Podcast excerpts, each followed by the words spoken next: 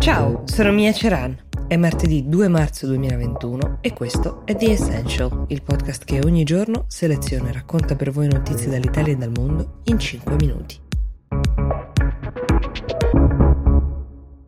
Nicolas Sarkozy, presidente della Francia dal 2007 al 2012, è stato condannato a tre anni per corruzione e traffico di influenze. Vediamo di capire su cosa si fonda questa accusa. Allora, il telefono di Nicolas Sarkozy viene intercettato a partire dal 2013 dagli agenti. Viene intercettato nel corso di indagini che riguardavano il caso Betancourt. Mm, il caso Betancourt prendeva il nome dalla ricchissima ereditiera che era capo del colosso di L'Oréal eh, per le sue generose donazioni nei confronti di Sarkozy, allora presidente. Quel caso in realtà si chiude con un non luogo a procedere, ma da queste intercettazioni verrà fuori quel reato per cui Sarkozy è stato condannato proprio ieri insieme al suo avvocato Thierry Herzog e ad un magistrato Gilbert Azibert a cui Sarko ha promesso, secondo l'accusa, un ambito posto di lavoro a Monte Carlo in cambio di informazioni che all'epoca erano segretate. Le informazioni segretate riguardano un altro procedimento a carico dell'ex presidente, quello per i presunti finanziamenti libici del dittatore Gheddafi alla sua campagna elettorale. Ed eccoci così che siamo arrivati alla condanna di ieri, che peraltro stronca sul nascere ogni ambizione di ritorno alla scena pubblica che Sarkozy covava, considerando che il partito di centrodestra a cui appartiene, le Républicains,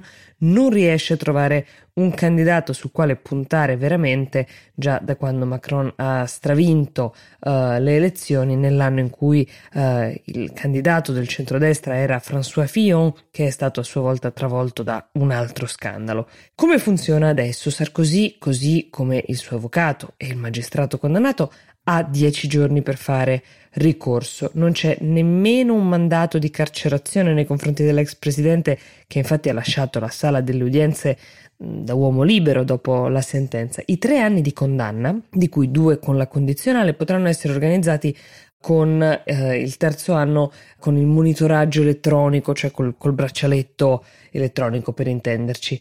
Le condizioni verranno determinate successivamente. Come se non bastasse, qualche settimana fa in Francia era circolata questa voce che Sarko, 66enne e quindi non appartenente ad una fascia a rischio tecnicamente, si fosse fatto vaccinare saltando la fila. Ecco, accusa prontamente smentita dal diretto interessato, ma è chiaro che a prescindere dall'esito degli appelli, per lui in questo momento nel suo paese non tira certo una buona aria.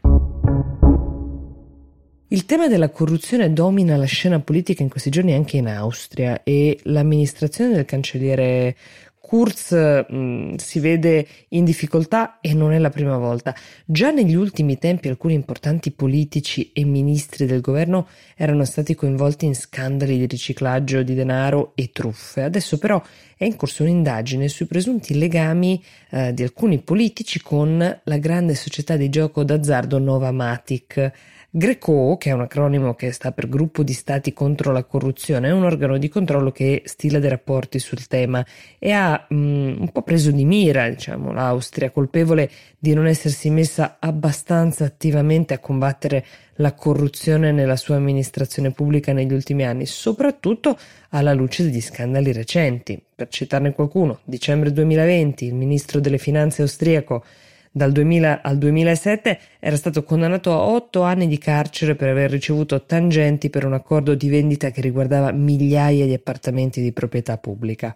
Nel 2019 il vice cancelliere austriaco Uh, dell'epoca, uh, Heinz Christian Strache, si era dimesso quando era stato pubblicato un video nel quale prometteva favori ad una ricca ereditiera russa molto vicina a Vladimir Putin in cambio di finanziamenti illeciti.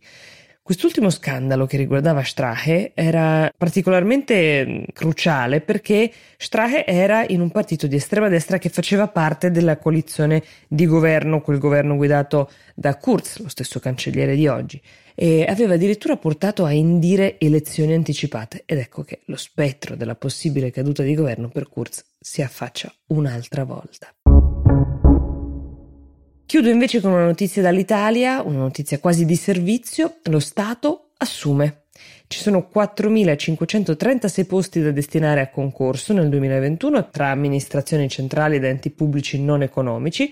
Questo ha annunciato il Ministero della Pubblica Amministrazione. Il Dipartimento della Funzione Pubblica bandirà una selezione per 250 funzionari di area 3 per il Ministero dei Beni Culturali, per l'Agenzia Italia per il Digitale, anche nota come Agid, e Ministero dell'Economia. Uh, al Ministero dell'Economia servono invece 101 funzionari informatici e 93 collaboratori amministrativi. Per il Ministero delle Infrastrutture 80 tra ingegneri, architetti e geologi.